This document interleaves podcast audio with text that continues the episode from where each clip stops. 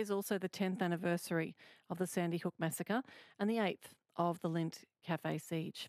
So, how do we, as a, as a community, as individuals, as parents, process all of this trauma? How do we communicate with our children or with people who may be directly impacted by this kind of violence or who find it all very hard to process? James Carroll is a psychologist from North Brisbane Psychologists. James, welcome. Thank you, Kat. I appreciate you having me. James, let's start first with the children. I'm aware it's school holidays, so children might be hearing more of the details of what's happening in the news at the moment than perhaps that they were during school time. How do we help them process this? Totally, yeah. It's a big question, and I think honesty is going to be a really, really big part of it. We can't sort of always shield um, people from these things. The news, you know, spreads very quickly through a range of different medias, and especially if you know kids are on social media, they've probably seen a lot of people change their profile pictures to have a you know a sort of you know uh, remembrance for the police. Um, there's probably some people you know actively talking about it, you know, based on certain hashtags or sharing different articles. I think being honest with them and saying, you know, hey, this is a really you know horrible thing that has happened, and sort of, you know, giving them some space to ask some questions about it and then just coming back with that sort of, you know, real sort of caring support and just authenticity about it. And I see you mentioned social media there. I've seen a lot of conversation about violent incidents like the shooting at Wieambilla on, on social media, but I'm speaking more broadly as well about other issues involving violence. And I'm not speaking of anything intended to be harmful. It's just people discussing, or as you say, changing their um, their photo or their status.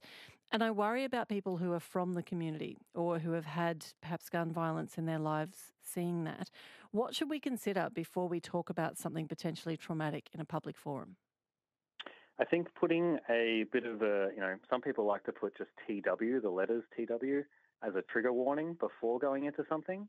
Um, some people even go to expanding on that, saying potential trigger warning for talking about gun violence or violence in general or um, uh, abuse or you know, whatever the sort of trigger may be, giving a bit of a warning about just the general you know nature of the content can be very helpful before then you know going into what you want to talk about. Just so then people have an opportunity to say, actually, I'm not quite in the space to to process some big things like that. So I'm I'm going to scroll on or you know uh, turn my phone off. James Carroll is a psychologist from North Brisbane Psychologists. James, we don't always know what has happened in other people's lives, nor do we necessarily have the right to know. What are the signs that, or some of the signs that the tragedy is touching a nerve or an experience that they're struggling to handle, but perhaps not directly communicating? I think, um, you know, when people talk about their gut feeling, you know, our gut tells us a lot about how we're feeling, even when we don't have the words to describe it. Um, if you have a strong response when someone does talk about these events or you do, you know, read an article, it's important to listen to that response. It's important to sort of, you know, notice how am I feeling internally? Am I feeling quite overwhelmed? Am I feeling that, you know, there's a lot of tension within my body? Some people might experience it as a, you know, strong feeling of nausea or discomfort. Some people might find that they're getting a lot of muscle tension. Other people just might have like a really sinking feeling within their body where they're just not quite feeling themselves, and it's a lot harder to sort of you know be the fun-loving or you know very extroverted person that they normally are around friends or colleagues or their family. What do you do if you notice that in someone else?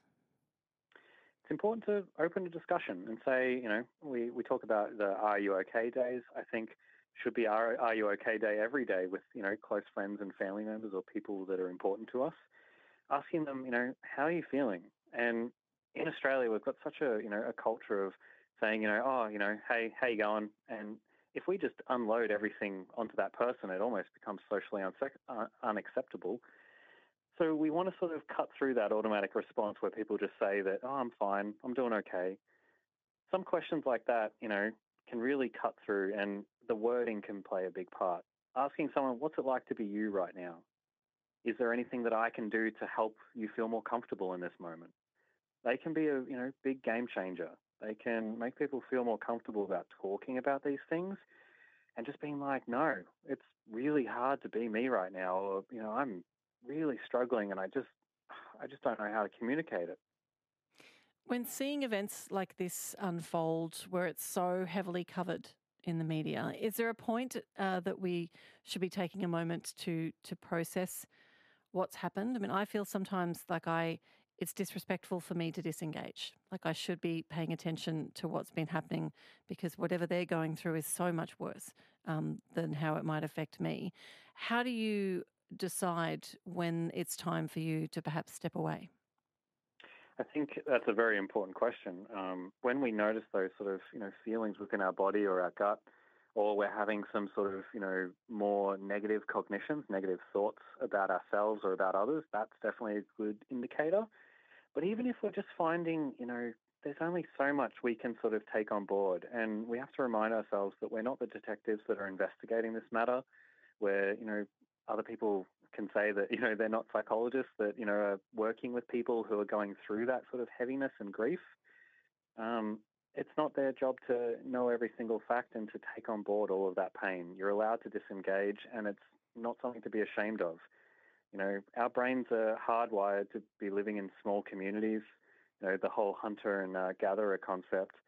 We're not meant to know every single bad thing that's happening in our world, and I think it can take a massive toll on us.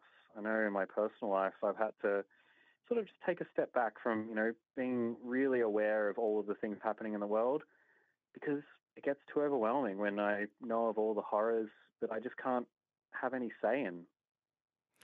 James Carroll is a psychologist from North Brisbane Psychologists. Thank you very much for your wisdom this afternoon. No worries at all, Kat. Thanks for having me. If this story has raised concerns for you or anyone you know, you can call Lifeline on 13 11 14. ABC Radio Brisbane streaming